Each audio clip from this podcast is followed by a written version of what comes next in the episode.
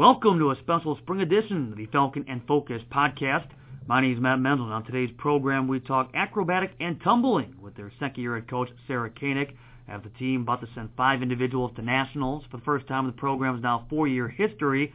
We also turn our attention to men's lacrosse. They have a couple of regular season matches remaining, but preparing now for the Midwest Lacrosse Conference tournament.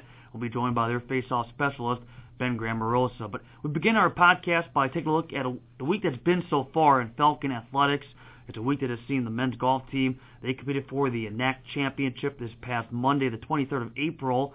That taking place down in Aurora, Illinois. And for the Falcons as a team, they finished in third place among nine schools, a 72-hole total of 1,273. That a program record surpassing last season's NAC championship total. And individually, Sam Schlosser stealing the headlines as he overcame a four-shot deficit on Monday to win medalist honors.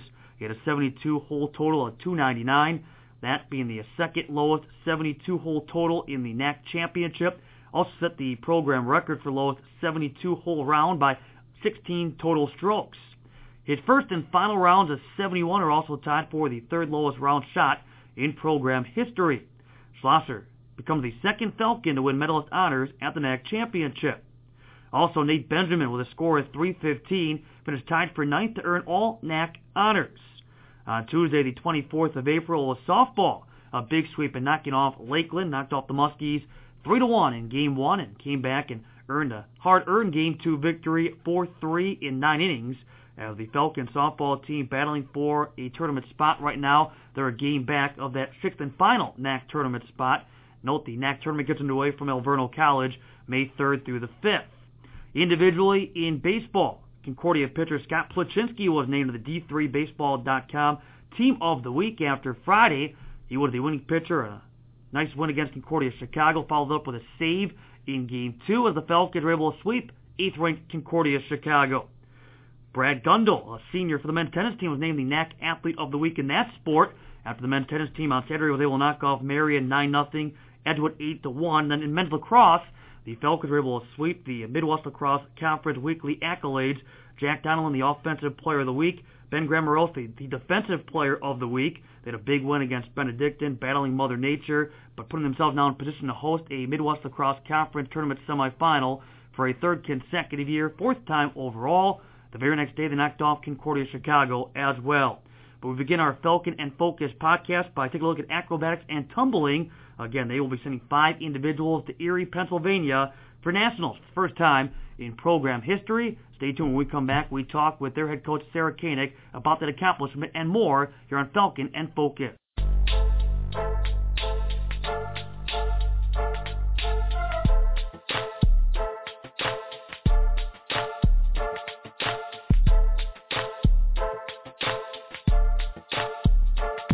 Welcome back to the Falcon and Focus podcast. And now turn our attention to acrobatics and tumbling, being joined by the second year head coach of the Falcons, Sarah Koenig, third year now with this program. Sarah, for those that maybe aren't familiar with the sport, which is the 24th sport here at Concordia, it's in its fourth season on the Mequon campus, how would you how would you explain acrobatic and tumbling? I would have to explain it as a really unique combination of different sports that are actually already implemented at different collegiate levels. So we kind of take some inspiration from artistic gymnastics. We draw a little bit of inspiration from competitive cheerleading. We even look really closely at, at acrobatic gymnastics uh, at the USAG and national levels. And we kind of pull all of these different elements and combine it into this new and unique sport. Different things that fans might see involved in a meet are going to be acrobatic elements, pyramids, tosses, and of course tumbling events. So you mentioned okay, gymnastics, you know, competitive cheerleading. When you look for an athlete, okay, what are, what are you kind of looking for in their background? All we, those and more? A little bit of kind of what they've specialized growing up. So really, since it is such a new sport, there is no athlete coming to us who has competed in acrobatics and tumbling. However, we are pulling artistic gymnasts for their tumbling experience. We're pulling competitive cheer for their experience with stunting and tosses. And we're actually pulling athletes from different types of sports such as diving or even softball just for kind of what their background in athletics is and kind of being able to put all of these different experiences into something new. You speak of experiences, and you grew up around gymnastics. How, how do you feel like gymnastics helped you in this sport? For me, being able to draw on my experience being an artistic gymnast growing up was invaluable to me. Being able to utilize the skill sets that I kind of trained all throughout high school and then not having to be done when I got to college was something that I really enjoyed and something I really liked about the sport. However, I will say that being able to be part of something new like acrobatics and tumbling also offered a new challenge for me as far as pushing what I thought I could do and different skills and trying different things. Testing your memory a little bit, how did you get involved with gymnastics? How did that come about being your passion or your interest growing up? I would have to say that my parents put me in a bunch of different sports when I was growing up, kind of just testing the waters, figuring out, seeing what stuck. And I just had a love for gymnastics. I loved being upside down. I loved being able to flip my body through the air. And I just loved the competitive atmosphere that it gave me. So I stuck with gymnastics growing up. Now, let's say just hypothetically gymnastics wasn't an option. What would have been your number two? That's an excellent choice. I think I probably would have had to say soccer, which is kind of not close at all to no. gymnastics. Um, but that was the other sport that I was heavily involved in and kind of grew up doing. What I love too is is looking at your background. You're from Anchorage, Alaska. So, you know, of course, we think in Wisconsin, even though we deal with a lot of snow, you think Alaska, you think lots of snow, but it's not always snow in Alaska, is it? No, definitely not during the summer. Uh, we have very nice summer months, believe it or not. It's very short. However, we do get that whole daylight 24 hours a day type of thing that you hear about all the time. That is a real thing that we deal with. Um, but the summers are absolutely beautiful up there. So then, how do you go from Alaska to eventually going to college at Oregon? How did that come about?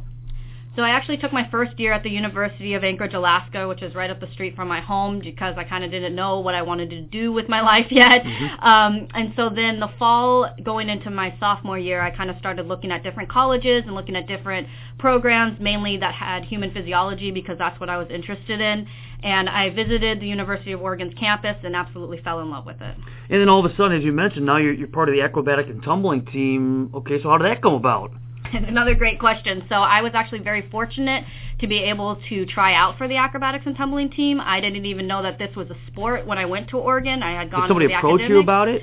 Um, yes. So actually, I had some people on campus that I had been talking to, and I kind of said, you know, oh yeah, I used to do gymnastics when I was growing up. They said, oh, you should check out this team. We have this team called Acrobatics and Tumbling that you might really enjoy. I said, okay, well, that kind of sounds like fun, but it definitely was nerve wracking walking in there with all of these elite athletes and kind of having been out of it for a little bit since I took some time off was definitely a challenge. What was that experience like? Okay, 2013-14, you're on a team that goes 12 and one, part of a fourth straight national championship. What do you remember about that season? What was just that whole experience? How would you sum it up? Well, that was my first year on the team, so it was just a whirlwind of different things coming at me, but it was an unforgettable and indescribable experience. I have to say, being on a team that was so dedicated and such competitive athletes really helped me become more of a competitive athlete and kind of expand my horizon, but also just being with a group that that is that passionate about something was something really unique and being able to experience that national championship that first year was just absolutely amazing. The atmosphere and the energy in the room was out of this world. It's kind of neat too, as you were teammates at least that year with Mackenzie Wilcox, who was a coach here at Concordia as well. Did you ever envision that at some point you two would both go the coaching route and you'd end up here at Mequon, Wisconsin? Definitely not. That was actually a really funny uh, experience, a kind of roundabout way of how we ended up back together. When Kenzie called me, I was just finishing up my senior year at Oregon, and she was looking for an assistant coach. She said she had taken over as head coach and was asking if I would be interested. And I didn't really think about coaching acrobatics and tumbling after graduating, so this was kind of a different experience, but you know, I was able to get my master's degree and come out and kind of stay involved with the sport for a little bit longer. So it was definitely a really, really cool experience to be back with her. We're talking with Sarah Koenig, the head coach of acrobatics and tumbling for Concordia, third year of the program, second year as the head coach. So you're here one year as a grad assistant, then all of a sudden you get promoted to head coach. Obviously exciting, but was it stressful? Was it was it you know as as you become the head coach? What were some of the challenges that that that were put on your plate? It was definitely a different experience than what I was expecting. Like you said, I was expecting to come here and kind of work as a graduate assistant for two years and then kind of figure out what else I was going to do with my life. But I just love this sport so much and being involved with the athletes here, they are so dedicated and I just love the passion that they really have for this sport. The community, our athletic director and athletic community here are just so supportive that it's definitely some place that I thought I could help really grow this program and foster foster it, I'm sorry, into something new. So that was really exciting for me. I will say some of the challenges were definitely just taking over that new role and kind of having to have a lot more responsibility. There's a lot more things that you kind of have to be aware of as the head coach. But Kenzie did such an awesome job of teaching me when I was here that I really did feel like I was prepared going into the next role. So in three years now with the program, how have you seen the program grow? I think the athletes in general have gotten more confident in the sport itself. Like you said, since it's such a new sport, those first couple years were kind of just testing the waters, figuring out, you know, what is this, trying to teach them, you know, what, what we're actually competing in and things like that. So over the years, that confidence has definitely grown, and even the culture within the team has definitely shifted. I think they're kind of starting to realize what it takes to win, what it takes to get to nationals, things like that, and they're kind of starting to understand why practices are run the way they are and why we're having them do things over and over again and kind of starting to get that culture brought up. And a great duration of this regular season by winning three out of the last four meets, a victory over Georgetown College, a couple of victories against Adrian as well. But the, the big story that came out, and it's all over CUWFalcons.com as well, is the fact that for the first time in program history, there are five student athletes that are that are at-large recipients, the Pyramid Heat 3 and the Open at the at the Nationals that are going to take place in Erie, Pennsylvania, coming up on the 28th of April. Talk about that event a little bit, and those are going to be in the event, and just how big of a accomplishment it is for this program this you know early in the program's history. Yeah, this is definitely huge for the program, not just for these athletes because they are so deserving and they put in so much work over the past couple years to kind of get to where they are now, but it's huge for the program because it really represents the fact that even though Concordia is a Division 3 school that our program is competing with those Division 1 and 2 teams, which is something that is just fantastic and really unique about our program and our sport. I will say that the athletes that are going are some of the most deserving athletes that I can ever think of. The whole team, I would love to have taken mm-hmm. them with me, but pyramids, um, especially our Pyramid Heat 3, is definitely one of our stronger areas of competition. So I will say I'm not surprised that that was the first thing to qualify for nationals, just because that is one of our areas of strength. Um, I will say that moving forward, we definitely are looking forward to having more events you know qualify for nationals as the program continues to grow. But I think that this is a really good jumping off point for them to understand that they can make it and that all their hard work really is paying off. And again, you can check out cuwfalcons.com for links to following the action coming up on the 20th of April. I want to wrap it up quickly by just asking about the five seniors in this program that you know they were part of this foundation from day one to now. What they've meant to the growth of this program as you guys celebrated their careers with that regular season, you know, ending meet a couple of weeks back the senior class that is graduating definitely is a great role model for those athletes that are coming in. They have started here since the beginning. They've put up with coaching changes. They put up with all sorts of different challenges. So really, their dedication to this program and this sport is something that is going to carry through to the next generation as more athletes kind of come through this program each one of them brings a different strength and kind of leadership role to our program, which is really nice because each of them really is dedicated in their own way and they run practices, they talk with the team, and they really are able to make that connection with their teammates that I think is so important moving forward in, in the growth of a program. Well, Sarah, thanks a lot for your time. Best of luck this weekend and continued success. Great. Thank you so much.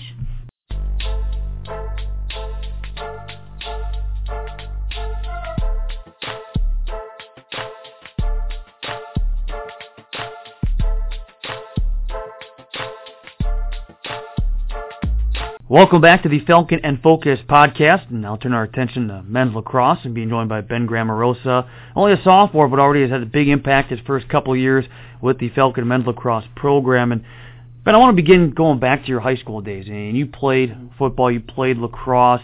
I know lacrosse is real big out east. You're from New York, but but did you grow up around the sport? Did did you watch the sport? How did you get involved with lacrosse? Uh, I mean, I started when I was in seventh grade. Uh, you know, I, I I played baseball for you know uh, until up until seventh grade, and then one of my friends was like, "Hey, you should try out lacrosse." So I tried it out. I really liked it. Um, I ended up playing lacrosse and football until uh well I ended up playing football until I was in uh until I was a junior and then I quit and then I just stuck with lacrosse, focused on that, decided I wanted to play in college and then pretty much just uh got looked at by here and committed here. Now, when you started playing lacrosse, were you just kind of thrown out there? Did you did you have a position that you kind of gravitated toward early on? Um well when I first started um you know I, I was I went out there as a midfielder but um the the way I actually started taking faceoffs was in tenth grade. Uh, we didn't have a faceoff guy, so my coach was like, "Hey, we're gonna have a faceoff tournament. And whoever whoever wins that, you know, you're gonna be taking faceoffs." And I ended up winning. I beat everyone, and ever since tenth grade, you know, I just been practicing faceoffs, and that's how and why I'm here today. And we'll talk more about you being a faceoff specialist as we go along, but. But you mentioned too, you know, besides lacrosse, football at the high school level. What position did you play in football? Uh, I was a running back and cornerback. Uh, I figured out football really wasn't for me, being being a smaller body, but um, it was still fun. I had I had some good moments, good memories. What are some of those memories? Uh, you know, just ma- ma- mostly just like being a part of the team. You know, we had, we had a great team. Uh, you know, we weren't that good. I mean, because as you know, from out east, lacrosse is a lot bigger out there. But um, just mostly just being a part of the team. Great guys. I do have to ask you though, from being out east, do you have a favorite NFL football team? Yeah, New York Giants. Why the Giants? Uh, well, it's it's fifty fifty split, I'd say for the most part. But um, my dad was a Giants fan growing up, growing up, so uh, I just kind of took followed his path and I'm Giants fan today. You're from Smithtown. How close is that to the Big Apple? uh, like a forty-five minute to an hour train ride. Okay. So yeah. And looking at football, did that sport help you at all in lacrosse, or did lacrosse help you in football? Did they kind of, you know, Um, interlock? I guess if anything, the I- the IQ, um, the IQ like vision on the field helped me a little bit, but um, yeah, pretty much that. But but did you know right away that that if you had a future in a sport, if you're going to play a sport collegiately, that it was going to be lacrosse versus football? Oh yeah, that- because lacrosse. I mean, even though I didn't play that much in high school, you know, I had a couple great guys in front of me. Um, football, I just, I don't know, I liked it, but I just, I knew my, my, my love for the game was for lacrosse, and I felt I, I knew I could, uh, I knew I could go someplace with it. So, so how does a kid from Smithtown, New York, end up in Mequon, Wisconsin? uh, you know, I was getting looked at by a couple other schools. I looked at this school, and uh, I really liked it. A smaller school on the lake. The coach was really nice. I met the guys when I came. Everyone, I went in the locker room. Everyone shook my hand. Everyone's very supportive. So um, that just really that that hit me hard. So I committed here. You mentioned the support as far as watching maybe the team at least that year as you knew you were maybe coming to Concordia. Maybe what stood out about the program itself? Um, I know. Well, I saw they had a winning record, which really is a big, big key. Um, I, like I said, I like I like the team. I like the coaches. Uh, pretty much that. And, and you look, okay, so you so you you come to Mequon, Wisconsin. You come to a program that's already you know starting to establish itself. The foundation's been laid down. You're a freshman in 2017. Did you expect to have an impact right away, or was it one of those you want to go out there and you, you thought you'd have to prove yourself first Yeah. before maybe you got the looks? Um, well, when a coach, uh, when coaches, when we were going back and forth before I committed here, coach told me like, look, I think you could have an impact right away. But I mean, me coming here, I mean, most coaches say that when they want to recruit you. So I wasn't really sure if I was gonna play a lot or not. But um, I got here, you know, uh, we have a couple great face-off kids out there, you know, Beansy and uh, Blaine um, Right now. But um, Beans is ahead of me. But um, I just kept grinding, and uh, I eventually uh, got the start, and here I am today. talking with Concordia sophomore Ben Grammarosa, part of the men's lacrosse team, and that freshman year coming again last spring 2017, you ended up playing in 13 games, made seven starts, you had one assist, uh, 45 ground balls, three calls turnovers, and a 64.2 face-off winning percentage. Were you pleased with how your first season went? Yeah, of course. I mean, I didn't, like I said, I didn't even expect to get that much playing time. I was just happy to be out there. Um, it went pretty good for being a freshman. You know, a, the game's a little different than high school, a lot more high pace. Um, but I think overall went pretty well. Is that the biggest adjustment, the pacing from the prep level to the collegiate game, or is there more to it? Um, yeah, I'd say pacing. I mean, because well, like I said, from the East Coast, our high school games were pretty high paced, but I feel like this is definitely more high paced. But um, I don't know. I just I guess lacrosse IQ on and off the field, and just yeah, that's pretty much just yeah. And you mentioned earlier in this conversation about how you became a face-off specialist. Is there, you know, we mentioned 64.2 was your face-off winning percentage last year, north of 60% again now in this sophomore year. Is there a method to winning a face-off? I mean, you know, every day we go out to practice. Uh, we, like I said, us and the face-off guys, we go out about 15, 20 minutes before. We always grind. Um, coach always gets us ready by telling us, uh, new team, new face-off guy, what he does, what his moves are. So going into the game, I already know what this what this face-off kid's gonna do, and um, I just keep practicing my motions, and it really helps me when I get into the game situation. As you mentioned right now, you and Jack Melby are flip-flopping face-off specialist responsibilities, and as we sit here, the team, a couple of games left in the regular season, you've had one goal, a couple of assists, mm-hmm. almost 50 ground balls, three calls, turnovers, and again a 60 face-off winning percentage. First of all, are you pleased with the progress you've made from one year to the next? Oh yeah, definitely. I mean, just getting that goal, I got really excited. Um, you know, because I haven't scored college goal before before that one. But um, yeah, I think I think I'm pro- progressing. Um, you know, I'm gonna try and get like 65% this year, hopefully. So I just keep going up from there. I'm glad you brought up that goal because I was going to ask you about it anyways. that was on uh, April 18th against Benedictine. A snow game. We'll talk about the snow in a second. But but what do you remember from that goal? I'm I'm guessing it's fresh in your mind. Oh yeah. So I just wanted I wanted out clean. Uh, I've been going behind, and coach was like, hey, and coach and Beans were like, hey, try try going quick move forward. So I just did it. I had a fast break. The guy didn't really slide. He just kind of showed to me, and I just took my opportunity and scored. So that's your first collegiate goal, but have you ever had a goal before that? Any other level? Uh, well, college I scored in fall ball, but that um, like we scored. Sure. I scored, I scored in like a scrimmage, but um, no, actually high school I didn't really play that much. I had I think an assist once, but like I said, this is like my first actual real goal. So how about how about the weather on April 18th, where all of a sudden you call it sleeting a little bit in the first half, yeah. by the second half it feels completely covered. Yeah, that was, that was like that was insane. I've never seen anything like that before. I mean, like you said, first half was fine, it was cold, but then second half it's just the snow and you know, it was getting stuck in our cleats and everything. It was kind of screwing with our sticks a little bit, but we got through it. Yeah, you still went 12 for 15 on faceoffs in that game. Did footing become an issue in that second half? Yeah, definitely. I mean, I was I was slipping I was slipping all over the place. I mean, guys on the team were complaining like the snow was getting stuck in their cleats and whatnot. I mean, but uh, we we got through it. I mean, the the snow was definitely definitely a factor. Yeah, regardless, you were named the Midwest Lacrosse Conference Defensive Player of the Week. What does that mean to you to get that accolade for a second uh, time? It's it's an honor. I mean, I just I saw it and I was just actually my mom my mom called me and she's like, hey, you got a Defensive Player of the Week. I didn't even know yet, but it's it's definitely an honor. I mean, I got it once last year. This is my first time this year, and it's just it's an honor getting it. So again, as we sit here, the team sits with 10 victories, 5 defeats, 5 and 1 in conference play, tied for second with Benedictine, but you guys hold the tiebreaker with an opportunity to host for a third straight year, at least the tournament semifinal. Teams won four straight. Your thoughts on where this team's at right now through 15 matches? Uh, I think I think we're pretty pretty well focused. I mean, um, you know, we got we got from here on out we got two two important games that we want to we want to lock up that two seed definitely and host a home game. But um, I think I think the guys are pretty focused. We're we're ready to go and not looking too far ahead, but but anybody that's in the tournament realizes that probably if you're going to win the tournament championship, you have to find a way to beat Aurora. They're the right. team to beat. They're about to win a sixth consecutive regular season championship. You guys certainly played them tough. Lost seven to five back on the fifth of April. In your opinion, what has to happen if someone's going to beat Aurora? What's the game plan? Is it, is uh, it being flawless? Yeah, I mean we just gotta we just gotta keep keep grinding. I mean we know we know what they do. We know they're a great team, and we we know we're we have capable players that are like we're a capable team. We could beat them. We just gotta gotta put our mind to it, and um, you know this this team would love to beat Aurora in the in the championship because it didn't happen last year, and we lost to them this year first time. So we we would love to beat them. Well, Ben, thanks a lot for your time. Best of luck this week with the uh, final two regular season matchups, and uh, we'll see you in the tournament. Thank you. Thank you very much.